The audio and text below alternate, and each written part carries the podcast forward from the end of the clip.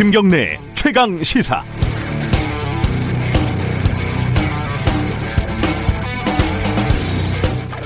벌써 오래됐네요. 2011년도에 제가 KBS 노조에서 편집국장으로 일을 할 때 회사 사장과 간부들을 사자성어, 뭐 한자성어를 빙자한 욕설로 뭔지 다 아실 것 같은데 그 풍자를 하는 그림과 기사를 노보에 게재를 한 적이 있습니다.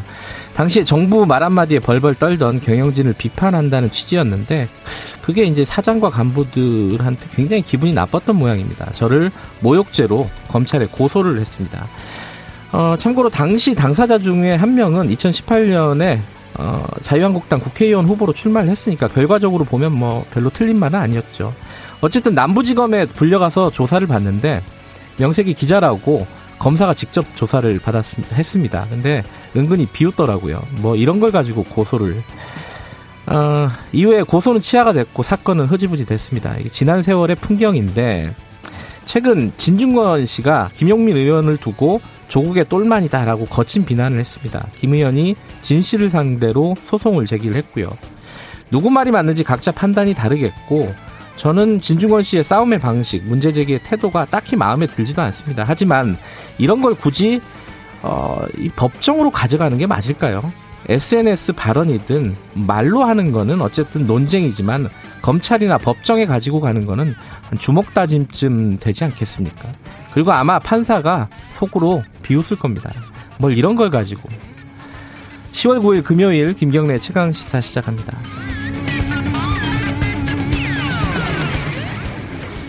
김경래 최강 시사는 유튜브 라이브 열려 있습니다. 실시간 방송 보실 수 있고요. 어, 이번 주 다음 주는 문자 참여하신 분 중에 10분 추첨해서 커피 쿠폰 보내드리고 있습니다. 많이들 참여해 주시기 바라겠습니다. 오늘 휴일이라 확률이 높지 않겠습니까? 샵 9730으로 보내주시면 되고요. 짧은 문자는 50원, 긴 문자는 100원입니다. 스마트폰 콩 이용하시면 무료로 참여하실 수 있습니다. 자, 1부에서는요. 문재인 대통령이 어, 연설, 화상 연설을 통해서 종전 선언을 또 제안을 했습니다. 이게 어떤 의미를 가지는지, 현실성은 있는지, 김종대 정의도 정의당 한반도 평화본부장과 얘기 나눠보고요. 2부에서는 지금 야당이 노동개혁 얘기를 하고 있죠. 이른바 공정경제 3법에 대한 대항의 의미인지 뭐 이런 것들도 있는데 국민의힘 이미자 의원과 함께 관련 얘기 짚어볼게요.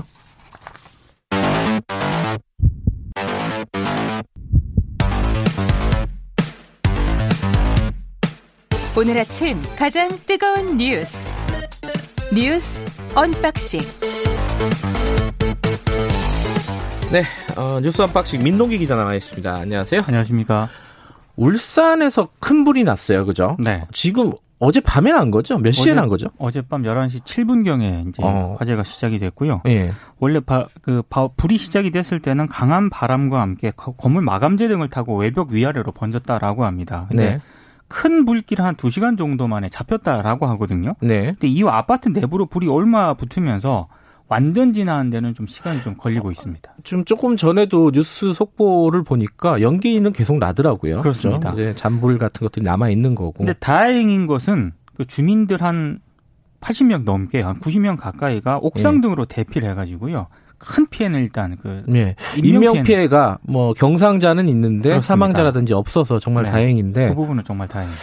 그럼 어떻게 그렇게 대피가 신속하게 이루어졌는지 그건 나중에 한번 좀 짚어볼 일인 것 같습니다. 그렇습니다. 근데 이제 개별 호실 내부로 이제 소방 대원들이 진압해서 불을 끄고 있는데 음. 확인해야 될 호실들이 너무 아, 많아가지고요. 혹시나 그렇습니다. 예, 예, 예. 시간이 조금 걸릴 수도 있을 예, 것 같습니다. 화재 원인도 좀 살펴봐야 될 일이고요. 네. 지금 진화가 끝나고 나면은 자 오늘이 한글날입니다. 어, 좋은 날인데 오늘 내일도 이제 집회를 많이 하려고 했어요. 근데 그렇죠. 어, 지금 집회는 법원에서도 이제 금지하게 됐고 차벽은 또 설치될 가능성이 높고 지금 상황이 어떤지 좀 정리를 해보죠.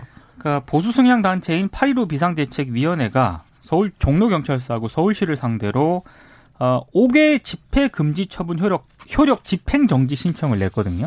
그러니까 이게 그 서울시에서 금지를 하니까 그거를 풀어달라. 그렇죠. 이러고 이제 법원에다가 신청을 한 거죠. 법원에다가 이걸 풀어달라라고 했는데 법원이 기각을 했습니다. 예. 네, 왜냐하면 아, 세종로 공원하고 광화문 교보 빌딩 인근에서 한 1000명씩 모이는 집회가 열리게 되면 이건 코로나19 감염 예방이라든가 이런 데 심각한 어려움이 야기될 수 있다라고 하는 게 재판부의 판단이었고요. 법원도 학습 효과가 있는 거죠. 그렇습니다. 그죠? 그러니까 이 주- 집회 주최 쪽에서는 방역 담당 의료진 5명하고 질서 유지 요원 30명 정도 등을 둬서 나름 어, 대비책을 마련하겠다라고 했는데 법원은 네. 이 정도만으로는 충분한 조처를 보기 어렵다라고 판단을 했고요. 예. 지금 8.15 비상대책위원회뿐만 아니라 우리 공화당을 비롯한 다른 단체들도 있거든요. 네. 그쪽에서도 역시 이제 집회를 허용해 달라라고 법원에 신청을 했는데 네. 이것 역시 전부 재판부가 기각을 했습니다. 음. 특히 우리 공화당 같은 경우에는 9일과 10일 뭐 서울역, 시청, 광화문 종로 일대에서 4만 명이 모이는 집회를 신고했거든요. 네. 재판부가 역시 비슷한 이유로 불허를 한 그런 상태입니다. 그 이제 불허를 했지만은 혹시 또 모일까봐 이제 경찰이 대책을 세우고 있는데 네. 개천절에 차벽을 설치해가지고 그게 약간 논란이 있었어요. 그죠? 이제 어, 야당 특히 야당도 그렇고 진보적인 시민 단체들도 그렇고 이거 너무 그 표현의 자유를 봉쇄하는 거 아니냐? 뭐 이런 식의 이제 논란이 좀 있었는데 오늘은 어떻게 될까요? 그러니까 민변도 어제 성명을 냈거든요. 음흠. 그러니까 정부의 집회 전면 금지 정책은 방역과 기본권 둘 중 방역만을 너무 고려를 하고 있다. 음. 그러니까 기본권을 보장하기 위한 노력과 고심의 흔적을 찾아보기 어렵다라고 비판을 했는데요. 네. 어, 김창룡 경찰청장이 어제 경찰청 국정감사에서 차벽을 설치할 예정이라고 얘기를 하면서도 어, 지난번에 그 시민 불편 얘기가 조금 나왔었거든요. 네. 그래서 오늘은 차벽 설치 시간대를 조정을 하고요. 예. 일부 통행로 등은 열어두겠다. 음흠. 조금 탄력적으로 운영을 하겠다라는 입장을 밝혔습니다. 어, 오늘 상황을 좀 보고 월요일에 한번 좀 평가를 해봐야 될 것 같습니다. 네. 3507님이 청취자분이 사진을 하나 보내주셨는데 지금도 그 아까 울산 그 고층 네. 아파트에서 네. 연기가 계속 나고 있다고. 아. 예. 워낙 그 높은 빌딩이라 33층이요. 33층입니다. 예. 주상복합. 예. 그러다 보니까 이게 잔불 정리하는데 굉장히 시간이 많이 걸리는 것 같습니다. 국감 얘기 잠깐 해보면은 어제 이걸 어떻게 봐야 될지는 잘 모르겠는데 이 국정감사에 의원들이 자료 제출을 다 공무원들한테 요구를 하잖아요. 네. 근데 어디요? 민주평통에서 보낸 자료를 보니까 야동을 보내왔다고요. 불법 성 착취물이죠. 정확하게 얘기하면. 네. 국회 외통위 국정감사에서 김영주 더불어민주당 의원이 공개한 내용인데요. 예. 어, 이 민주평통이 의원실에 보내온 자료에 몰카 등 불법 음란물이 다수 전송이 됐다라고 밝혔고 예. 제목을 말하기도 어려운데 어, 매우 심각한 내용이라고 얘기를 했습니다. 예. 파일 목록을 잠깐 공개를 했거든요. 예.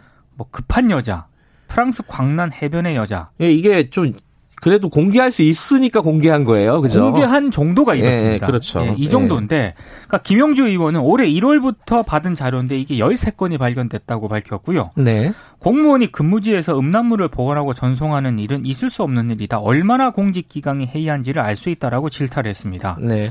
어, 이게 왜 이런 일이 벌어졌을까 관심인데 실수인가요? 언론들이 이제 추정을 좀 했는데 네. 원래 그 공공기관 컴퓨터 특성이 컴퓨터를 껐을 때요. 네. 다운로드한 파일이 삭제가 된다라고 합니다. 음. 그러니까 직원들이 인터넷에서 이런 것 때문에 다운받은 파일을 보관하기 위해서 이걸 USB에 저장을 하는데 네. 이 과정에서 아마 관련 파일들이 좀 기록에 남은 것 아니냐 이렇게 이제 추정을 하고 있는데요. 어찌됐든 민주평통 이승환 사무처장은 송구스럽게 짝이 없다. 정확한 경과를 확인하고 음. 조치하고 재발하지 않도록 하겠다라고 고개를 숙였습니다. 이게 뭐 없는 파일이 그냥 숨어 들어갔을 건 아닐 거고요. 그렇죠. 그렇죠? 컴퓨터에 있었다는 얘기인데 네. 좀 이해가 잘 되지는 않습니다. 그리고 또 하나가 이것도 일종의 좀 해프닝에 가까운 일이긴 한데 김홍걸 의원이 곧 검찰에 출석하게 돼 있지 않습니까? 그렇습니다. 그 관련해서 국감장에서 김홍걸 의원이 문자를 주고받다가 또 포착이 됐어요. 그러니까 공직선거법 위반 혐의로 지금 고발이 된 예. 상태거든요.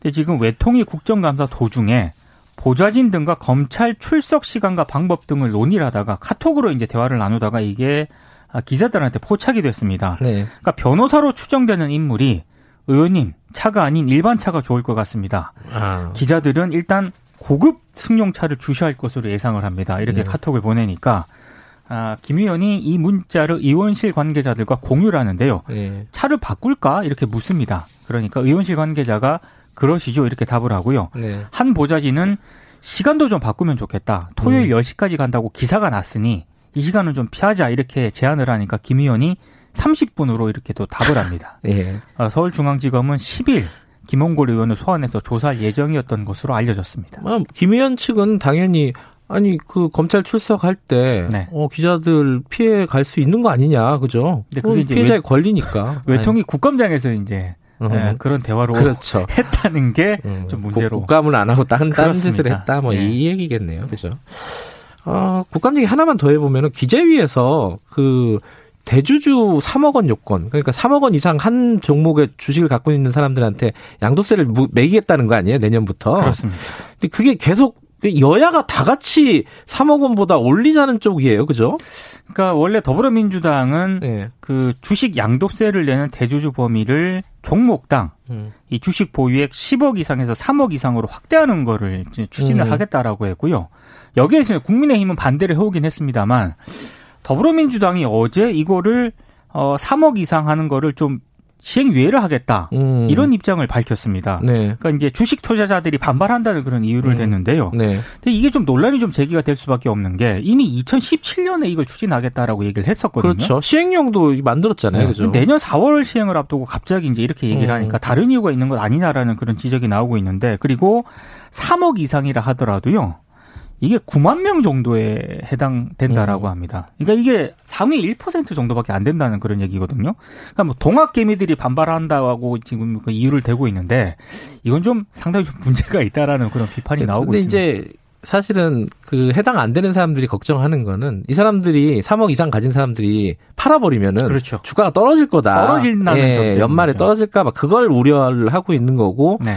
어, 여당도 거- 그 여론에 지금 따라가고 있는 거거든요. 주식 투자자들의 반발이 예. 심상치 않다라고 판단을 하는 것 같아요. 근데 이제 본질적으로는 소득이 있는 곳에 세금을 매긴다는 그 그렇죠. 원칙에서 위배되기 때문에 이 논란이 있을 수밖에 없습니다. 그러니까 과세 정의 원칙에 예. 흔들리고 있다라고 많은 언론들이 좀 비판을 하고 있습니다. 하나만 더 알아보죠. 코로나 상황이 오래, 오래 계속되면서 한국어 교원들 이분들도 좀 어렵다? 뭐 이런 얘기를 하더라고요. 그러니까 오늘 한글날이라서요. 네. 그이 한국 외국인들에게 한국어 교육을 가르치는 이쪽 교- 각 대학 뭐 어학원 같은데 그런. 데가 특히 많죠. 근데 이분들이 어제 기자회견을 열었는데 예. 예. 계약서를 쓰지 않고 몇 년째 일을 하거나 아. 4대 보험과 퇴직금 혜택을 받지 못하고 있다 이렇게 주장을 했고요. 신분이 불안정하군요. 굉장히 일단. 불안정하고 예. 지난해 정의당 여영국 의원실이 교육부에서 제출받은 자료가 있거든요. 네. 전국 대학 소속 한국어 교원들이 평균 최소 임금 연봉이 1,245만 원 정도 된다고 하고요. 굉장히 낮네요. 평균 최대 임금이 2,545만 원 정도밖에 안 된다라고 합니다. 그러니까 음. 이분들 얘기는